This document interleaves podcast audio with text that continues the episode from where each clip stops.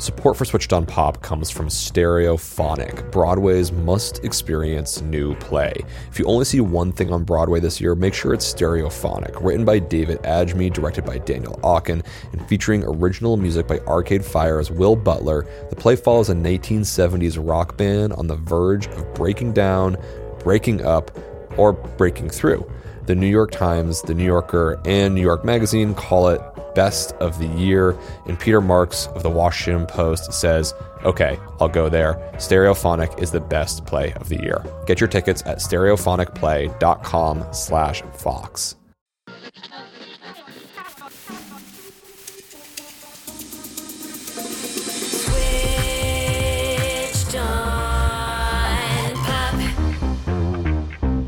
Welcome to Switched on Pop. I'm songwriter Charlie Harding. And I'm musicologist Nate Sloan. Nate, your voice sounds a little funny. Yeah, I had a I had a, I had a late one, Chuck. Were you up till midnight?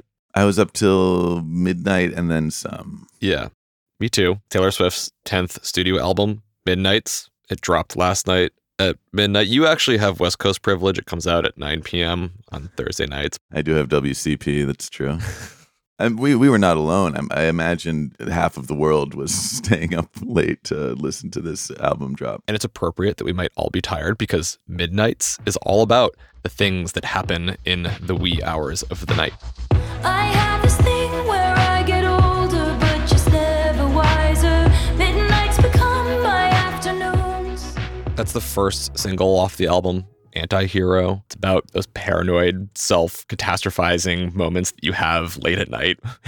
All of the things are going wrong and the Right. anxiety is at its peak. An Insomniac's anthem. And it really fits the theme of this record that she calls a collection of music written in the middle of the night, a journey through terror and sweet dreams. This album has 13 songs, 13 sleepless nights. 13 is, of course, her lucky number in the Taylor Swift lore. Hmm. And it's being framed as a concept record, but I think it instead is just a continuation of her musical world building. Taylor's really great at crafting these framing devices for fan engagement. Hmm. And she's been doing it for a long time. Like, arguably, even albums like Speak Now and Fearless, they had themes that really brought them together. Right. But she takes this idea of world building around albums and runs with it. Reputation was a turn to the dark side, Lover, a return back to the light. Right. And she had her much awarded pair of albums, Folklore and Evermore, that were sort of an acoustic journey made up of fictional characters. And now Midnights kind of blurs the fictional and the personal just like a dream. And so today I want to listen to Midnights and understand how she crafts this world, both through its lyrics and its sonics. Charlie, I feel like this is an opportunity for us to push ourselves a little. I feel like you and I are very music forward listeners, you know? Like we We can't remember lyrics. That's We like not our thing. we can remember intervals and seventh chords, but like a song title, nearly impossible. Let's challenge ourselves to focus on the lyrics of Midnights and see how that might open up this album in a new way. Great. I've been keeping a running list of all of the nighttime little lyrical allusions that she uses that help craft this Midnight's world. Nice. It's actually not hard to find them. The album starts with a midnight reference in the opening song, Lavender Haze. Meet me at midnight. She's not being subtle about this midnight theme. When you said this was a concept album, I was like, really? Does anyone make concept albums anymore? Now I'm being persuaded that this might actually be a genuine one. Well, I did say earlier, I don't think it's necessarily a concept album as much as it's like a collection of songs that she's building a world around. That sounds like a concept album. Actually, Chuck, we could use a romantic term, and I by that I mean like capital R, like 19th century German aesthetics, romanticism. They would call that a song cycle. Oh, a song cycle. How about that? I like song it. like Schubert's, like Schubert's Winterreise or Schumann's Dichterliebe, Taylor Swift's Midnights. I feel like in a concept album, the songs should have an interwoven narrative. And these songs don't have that, There you go. but they do all exist in the same thematic world. She uses her lyrics to play with the things that happen late at night, going out, dancing, maybe even a welcome back to New York kind of feel, if you will.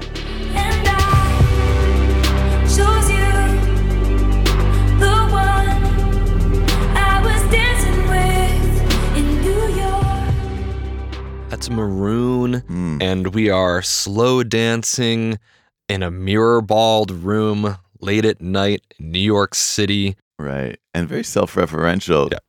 I know we're not supposed to talk about music, but there's a killer one note melody here too. Oh, we're gonna get there. We're Okay, gonna okay. get there. Okay, okay. Slow Onward, down. onward, onward. Lyrics, Slow lyrics first. down. Lyrics first. There are lots lyrics. of great love words. nighttime mm. lyrics. Text. So texty. So textual. How about the song Question? Did you leave a house in the middle of the night? Did you wish you'd put up more of a fight? Oh.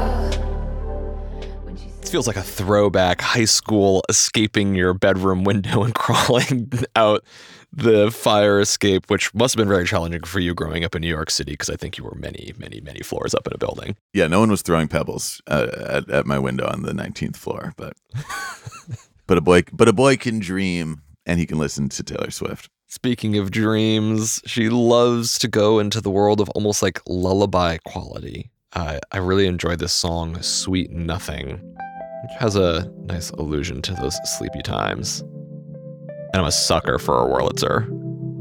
I spy with my little tired eye, tiny as a firefly, a pebble that we picked up last July. Down deep inside. She's picking up that pebble that wasn't thrown for you, Nate, with sleepy, tired eyes, and getting to fall asleep while looking up at the night sky and dreaming about space. Feels like what I once saw on a screen. I searched Aurora Borealis Queen. I've never seen someone. We go off into the Aurora Borealis and then all the way into the stars and distant planets. Once upon a time,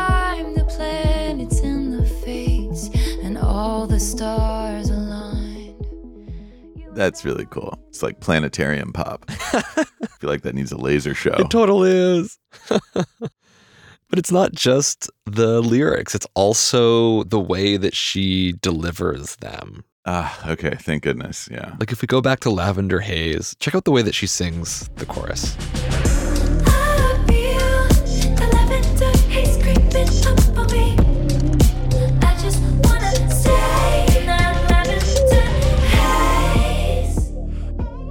Says that she got this lyric, Lavender Haze, from the script of the TV show Mad Men, Look at you.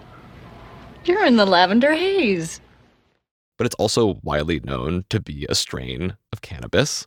And she sings this Lavender Haze lyric Hmm. in the highest register of her head voice that's like lost in smoke and surreal and lost at night.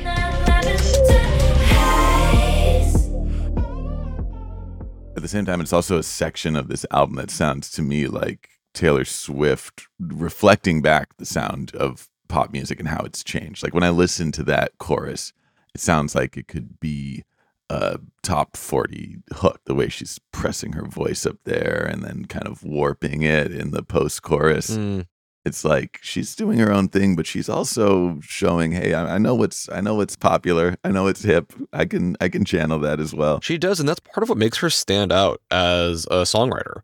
In her generation of pop stars, so many people have retired to become business moguls, to run fashion brands, to Mm. expand into other lines. And she has really doubled down on songwriting. Yeah. I mean, she was in Cats, but point taken. We won't talk, we're not talking about cats. It's a good thing Rihanna's not on this because we know Rihanna is a cat stan. And oh, Okay, sorry, shouldn't shouldn't have even brought it up. yes, she has done lots of other things. Absolutely. She has plenty of merch, but songwriting is her thing, right? Right. She goes on NPR Tiny Desk to show off, look, I am a songwriter. And just recently, in September 2022, she accepted the Songwriter Artist of the Decade Award from the Nashville Songwriters Association International. And this is what she said in her acceptance speech about songwriting. Writing songs is my life's work and my hobby my never ending thrill. I am moved beyond words that you, my peers, decided to honor me in this way for this work that I would still be doing if I'd never been recognized for it. It's striking to hear her say that songwriting is her life's work and her never-ending thrill. I've always suspected that's how she felt about the the work, the labor, the art of mm. songwriting. This particular part of the craft of being a musician is really important to her. Yeah, you actually wrote an academic article about Taylor Swift and the labor of songwriting. I'm curious about the ways that you hear her songwriting craft coming through on Midnights. Right. I was inspired to write that article for the Contemporary Music Review Journal because I feel like there's no shortage of ink spilled on Taylor Swift. And yet I was surprised that I could only find like a handful of articles that actually tried to understand the process of her songwriting and the meaning that songwriting played in her in her work and her life. Yeah. So I was like, I want to I want to investigate this. And it was very illuminating both to start to uncover like some of the tricks, some of the devices, some of the processes that Swift uses to make songs. Right.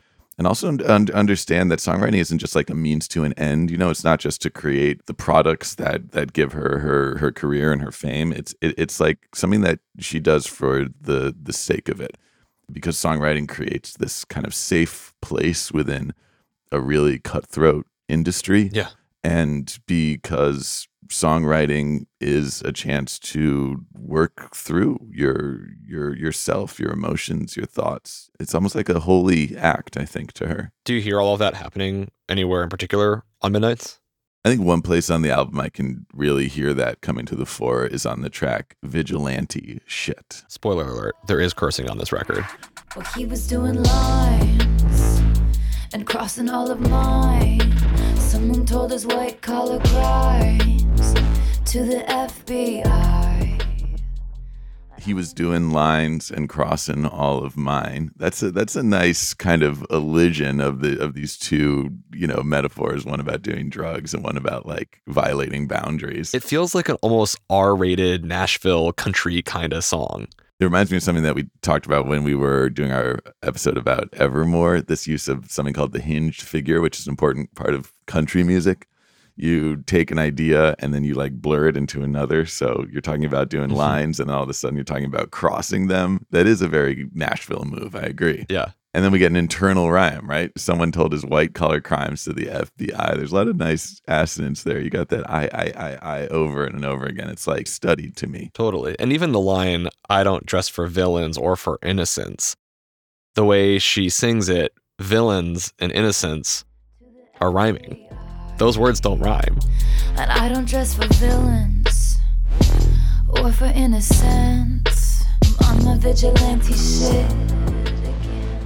So she's building these images at the syllable level that feel like there's maybe a backstory here, or maybe it's just a little vignette that she's making up for this little verse. Yeah. And I'm sure there are fans guessing at everyone who this might actually be referencing and where the biographical elements reside. But in the wordplay, I feel like we also experience all of the fictional creative world building that she's doing.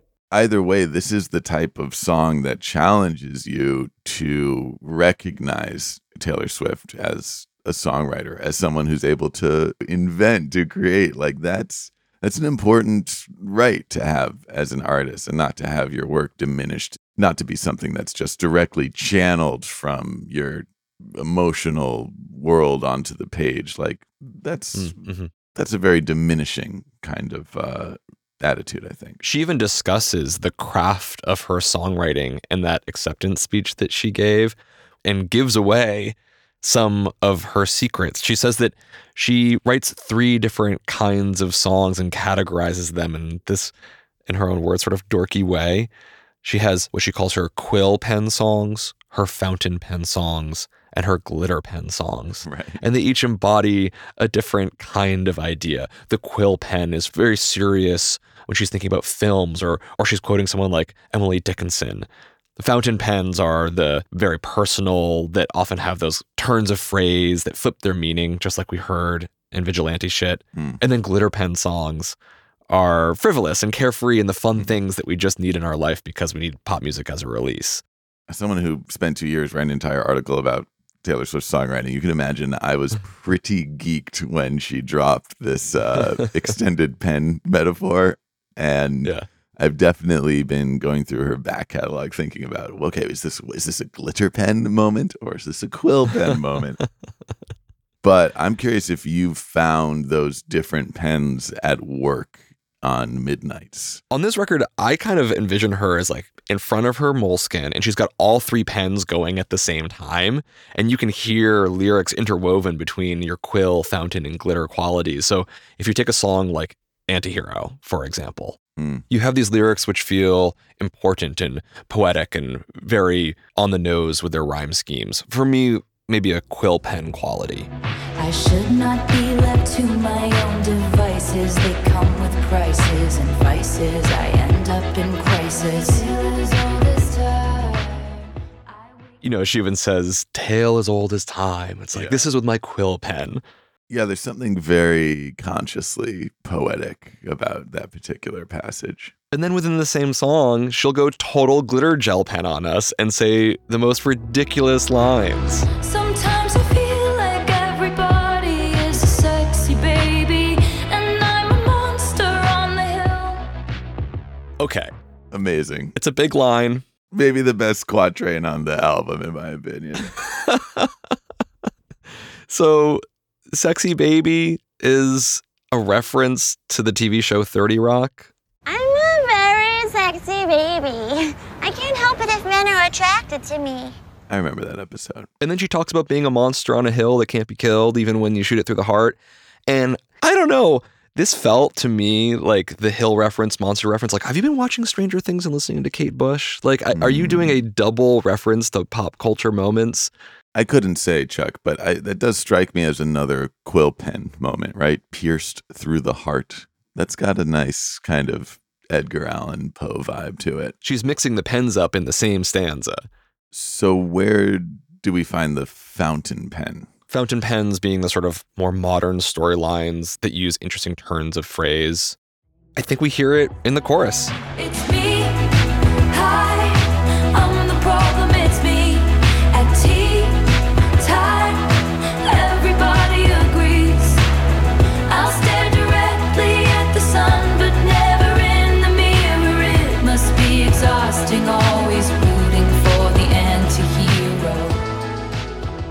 Sometimes you're moved by something not just because of the emotion that it's conveying, but just because of the kind of perfection with which it's crafted. Hmm.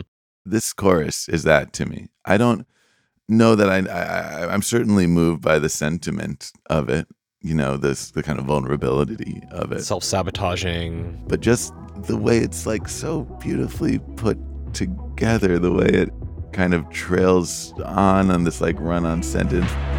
I'll stare directly at the sun, but never in the mirror. It must be exhausting. that's like buoyed by the music kind of pushing it forward and then reaches this climax which leads you into this instrumental break where you sort of like contemplate everything that you've just dropped in this awkward way it's just mwah, chef's kiss I think it's a fountain pen because it begins with this sort of contemporary colloquialism. It's like, hey, it's me. I'm the problem. And then she has this great turn of phrase where I'll stare directly at the sun, but never in the mirror. It must be exhausting, always rooting for the anti hero. There's a lot of imagery packed into that one little moment. Staring at the sun, which is very damaging to your eyes. You should not do that. But never in the mirror, never self reflecting. Hmm. It's like she took something that was very flippant. Hey, it's me. And then made it something that kind of punches you in the gut. yeah There's a, a real truth bomb about not acknowledging your own stuff. You're being your own problem. Fountain pen glitter gel pen quill pen it's all there in anti-hero very nice chuck You know what makes Midnight's a cohesive project is, of course, the marrying of lyrics and sound. And in the second half, we're going to explore the sonic landscape of Midnight's. finally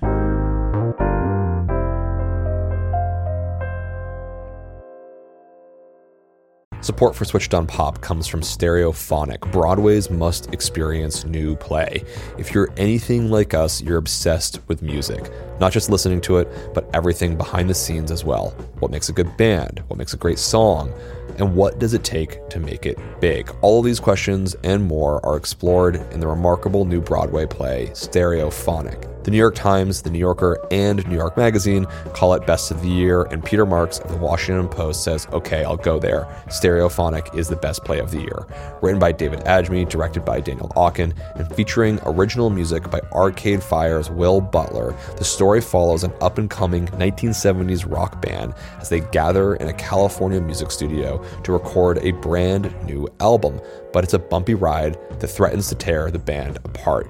You may find yourself being reminded of the famous recording processes for legendary bands like Led Zeppelin, Bruce Springsteen and the E Street Band, and Fleetwood Mac. So get your tickets now and see Stereophonic live on Broadway this spring. Visit stereophonicplay.com slash Vox for more info.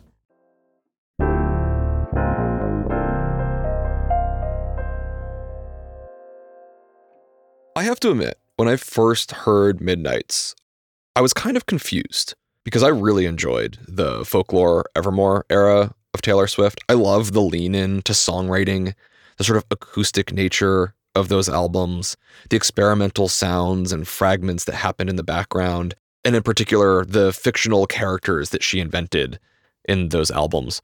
I thought, well, maybe we're going to go deeper into that more organic sounding thing for her next record. But no, this is a very electronic forward pop record. At first, I thought it feels like we're going back to 1989 or Reputation or Lover. But even though it's very electronic, it's also quite constrained, a little bit minimal, very measured. Mhm. Let's talk about the different soundscapes that we're hearing. Let's. Taylor made the record with her longtime producer friend Jack Antonoff, who's a friend of the show. And you can hear all kinds of his retro synth sequences throughout the album, like in Bejeweled.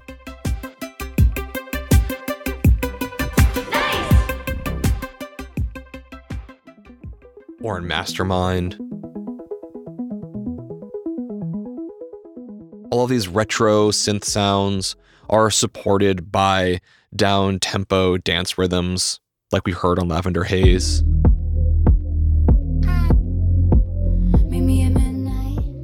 But if there's one through line on this record, it's that bass sound.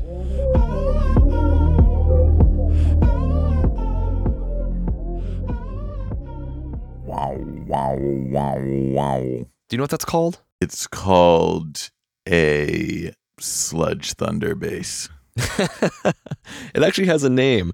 It's called a Reese bass. A Reese bass is a synth bass sound that typically characterized as like a very low, seething, almost boiling bass patch that adds an air of discomfort to whatever it accompanies. That's John Hull. He's a musician and educator at Soundfly, which teaches music production. Oh, yeah. I like those guys. He taught me how to make one of these Reese bass sounds. Check it out. But of course, John Hull was not the originator of this dark, brooding sound. The Reese bass was first created by Kevin Saunderson under the alias Reese in 1988 for his track Just Want Another Chance.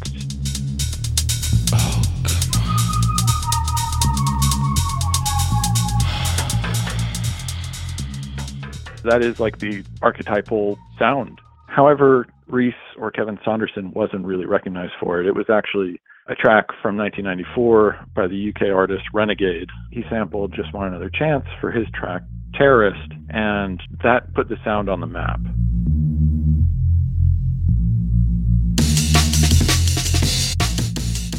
From there, it became sort of a quintessential element of the jungle and drum and bass sound or scene. And um, from there, you know, another track where you might recognize the sound is in Burial's track Archangel.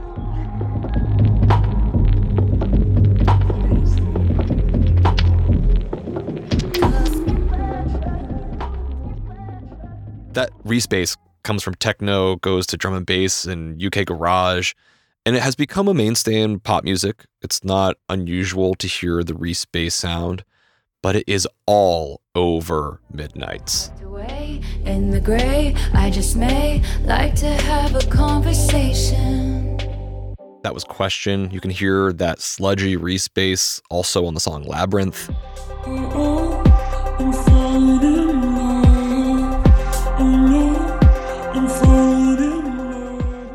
It's on Maroon. Hmm. Yeah, there it is. It's on Antihero that we heard earlier. I am the problem, it's me. Midnight Rain.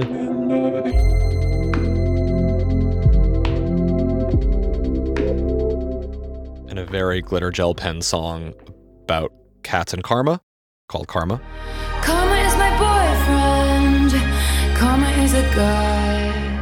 it's on almost every song on this record except for some of the slower things. And for me, it connects the world of Midnights into the dance genres that originated this sound.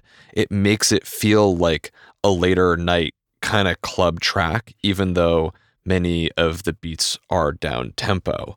This is very illuminating, Charles. Thank you. And John Hull for these insights because I was hearing that bass sound, but I didn't know what to call it. I wasn't even sure if I was like a little nuts for thinking that it was throughout this album. So you've you've made me feel a little saner, which I appreciate.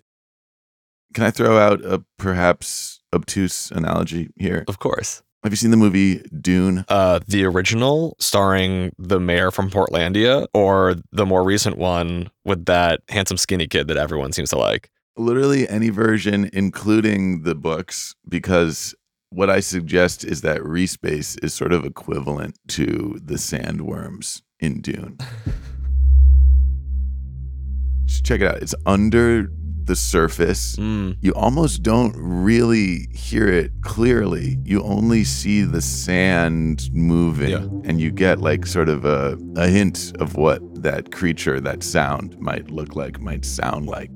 You get the sense that if you turn up your speakers to hear the bass more clearly, you still wouldn't really be able to. It's always a little bit out of reach. Something about the way the sound is is is filtered or or sidechained. I don't know what it is, but you, you it's, it's like it's untouchable. It's unreachable. It's all. It's just beyond the point of apprehension. it's subterranean. It's dark. I feel like that's an, a metaphor for many of the themes on this album of like up in the middle of the night trying to catch a fragment of a dream you had, trying to recreate a half lost memory, trying to grapple with something beyond your ken. Mm, That bass that is like there but not there. yeah. That kind of mirrors that that kind of emotional state. What you're saying about the bass being kind of this foundation for this discomforting, dark, dreamlike world that is Midnight's, I feel like we get that same feeling of disorientation, that quality of surrealness in the way that the voices on this record are processed. And it's there right from the very beginning, again in Lavender Haze.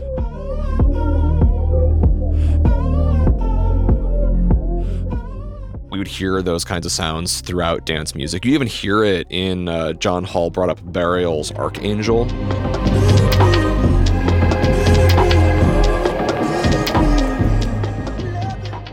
Similarly, Taylor's vocals get really messed with and they're disorienting.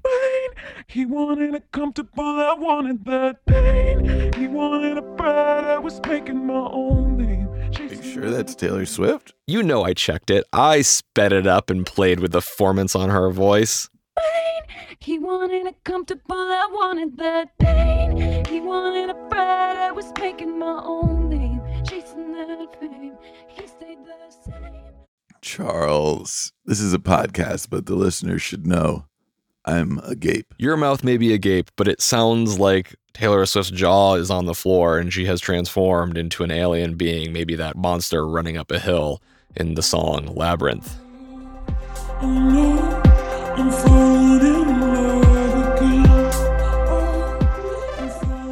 This part makes me wish that there were a slowed down version of the rest of the album. It turns out if you go down four semitones with uh, Taylor Swift's voice, you get some really rich, gooey, beautiful sound. Yeah, we've definitely heard her voice manipulated in the past, Sure. but I, I, never to this degree. I mean, it's it's really distorted and, and unrecognizable. Like I, I wasn't sure if we were even listening to her. That feels like a new depth of like vocal manipulation. It fits the world of Midnights, right? I get that a late night record is going to be synth based. It is going to have these dark, eerie bass lines, the Reese bass. And Like in a dream, when you can't quite hear the dialogue of what people are saying to you, the voices are kind of going in and out of different dimensions. I think when she brings these sounds together with the lyrics that we discussed earlier, she is crafting a new world, Midnight's. And yet, of course, it is undeniably Taylor Swift. All of the qualities that you and I have identified over the years, her musical tropes, they're all throughout this record. You dropped one earlier one note melodies. One note melodies all the time. I hear them in Taylor Swift. One note melodies, just one note again and again and again again. There's so many of them, but I'll just give you a few. Mastermind. Told you none of it was accidental. And the first night that you saw me, I knew. Very nice. Maroon has one. Put burgundy on my t-shirt when you splashed your wine into me, and how the blood rushed into my. You start hearing them everywhere, but it's not just one note melodies. Nate, you know what we have here? A T drop. We have new T drops to add to the canon. Can you do a musicological refresher on what the heck is the T drop? The T drop is a melodic device that we encountered, especially like 1989 and earlier Taylor Swift. And it, it, it always looks like uh, a descent of a minor second and then a descent of a third or sometimes a six. I think probably the iconic example comes in the chorus of You Belong With Me. If you could see that I'm the one who understands you, been here all along, so why can't you see? You belong It's right there on me. Me. That's like the Mm. archetypal T drop. But we haven't heard them in a while. So I'm, I'm excited that they're making a return. I think I found three. We've got one on the song You're on Your Own Kid. Summer went away, still the yearning stays. I play it cool with the best of them. I wait patiently. Oh, right there. Best of them. Best You'll hear it again. of them. Okay, we're the best of friends. Right? Best of them. T drop. Yeah, it's. I think it, it actually drops a little lower, but and and any any drop that starts with a minor second and then descends qualifies as a T drop. So we're we're definitely counting it. All right, I got another one for you. It's the song Labyrinth. You would break your back to make me break a smile. There it is. Da-da, yeah. Mm, wow, this this is like warming my heart to hear these T drops. I love it. Na, yeah. That is that is to me like the sound of Taylor Swift. I think we've got one more, a, a modified one, if you will. It's the end of the album, actually. The proper album. There's bonus songs. It's a whole thing. But the, the 13 original songs. It's on Mastermind.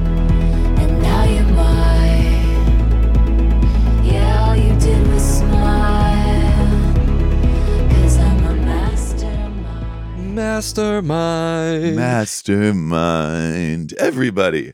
Mastermind. Mastermind. It's like a gift that she gave the podcast, man. So, so satisfying. There's only one explanation. Well, I mean, she clearly she's been listening to the show, reading our book. Yep, yep, absolutely. Yeah. Your academic articles, subscribing online. Yeah, and she's like, I'm gonna give this, I'm gonna give a little Easter egg to all the Switched on Pop fans out there, a T drop. And and uh, what more could we ask for? I think there might be one new Taylor Swiftism that I've identified. We've got the T drop. I think we also might have a T hop. Okay, okay. I'm I know, I know, I know. looking a little conspiratorial right now in a way that's freaking me out. But yeah, tell tell me about this. Check out the chorus of the song Midnight Rain. All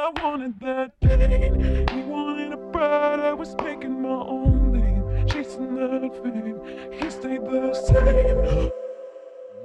The same. But she goes up to, yeah. The uh, we'll- we'll- we'll Whoa. with. That's horrible.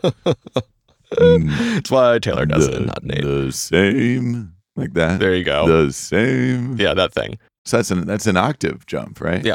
So that's the T hop. Does she do that uh, in other places as well? When I heard Midnight Rain, I was like, that feels familiar. It was actually Brianna who helped connect me to All You Had to Do Was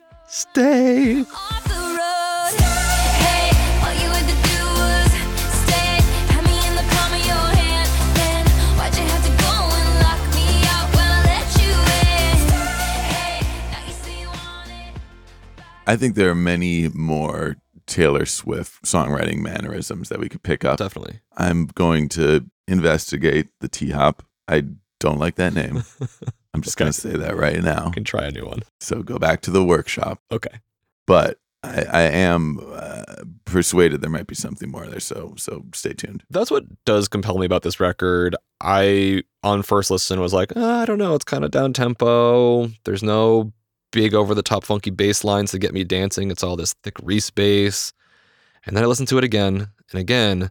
And you have these constant hooks, these lyrical twists, these mannerisms that are undeniably Taylor Swift. And these songs keep pulling me back. And that might be because they are built around a whole world, this world of Midnights, where she blends reality and fiction in this enticing way where I don't know if I'm awake or if I'm dreaming or if I just set my alarm clock to wake up in the middle hours of the night on a Friday to listen to a new Taylor Swift drop. And while I do draw a perverse thrill from staying up all night and then having to record with this destroyed voice that you hear before you, maybe Taylor could release her next album at like um, 2 p.m. How's that? Yeah, like on a Wednesday. Afternoons. There's a there's a nice concept. Lazy afternoons. Got that, Taylor? Mid morning. mid morning. A lot goes down in the mid morning, you know. lunch, thinking about lunch. Anyway, just just some free free ideas here from from your friendly host at Switch on Pop. Switched on Pop is produced by Brianna Cruz, edited by Jolie Myers, engineered by Brandon McFarland, community management by Abby Barr, illustrations by Iris Gottlieb. Our executive producers are Hannah Rosen and Nishat Kurwa, and we're a member of the Vox Media Podcast Network and a production of Vulture. You can listen to more episodes of Switched on Pop anywhere you listen to podcasts, including whatever method you're using right now to listen to this podcast. You, you can find more of them. Uh, we also have our Podcast, website, podcast, www.switchedonpop.com. Uh, there's a backslash somewhere in there, but I leave that for you to figure out. And uh, finally, I, I would be remiss not to mention that we are dying to take part in the the Midnights discourse. Uh, so find us on Twitter at Switched on Pop, on Instagram at Switched on Pop, and tell us your thoughts. What are you hearing? What are we missing? Are there more T drops? Are there references to Taylor Swift songs past? Like, just there's no there's no shortage. So yeah. And then next week, you have something super exciting, a piece you've been working on for many months now. What's going on? Charlie, you know I'm a fan of the funk, and in our next episode, I got to speak to Scary Pockets and Lizzy McAlpine, musicians who take pop hits and transform them into funk masterpieces and have found unprecedented viral success doing so. So that's going to be a really fun conversation that you won't want to miss. And your voice, I'm sure, will be healed and beautiful and just it's I make no gorgeous promises. lowest register, almost like a Reese bass. I don't know what you're talking about. Until then, Thanks for listening. thanks for listening.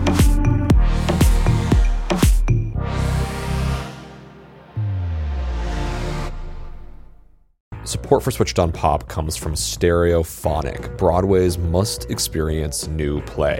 If you only see one thing on Broadway this year, make sure it's Stereophonic. Written by David Adjmi, directed by Daniel Aukin, and featuring original music by Arcade Fire's Will Butler, the play follows a 1970s rock band on the verge of breaking down, breaking up, or breaking through.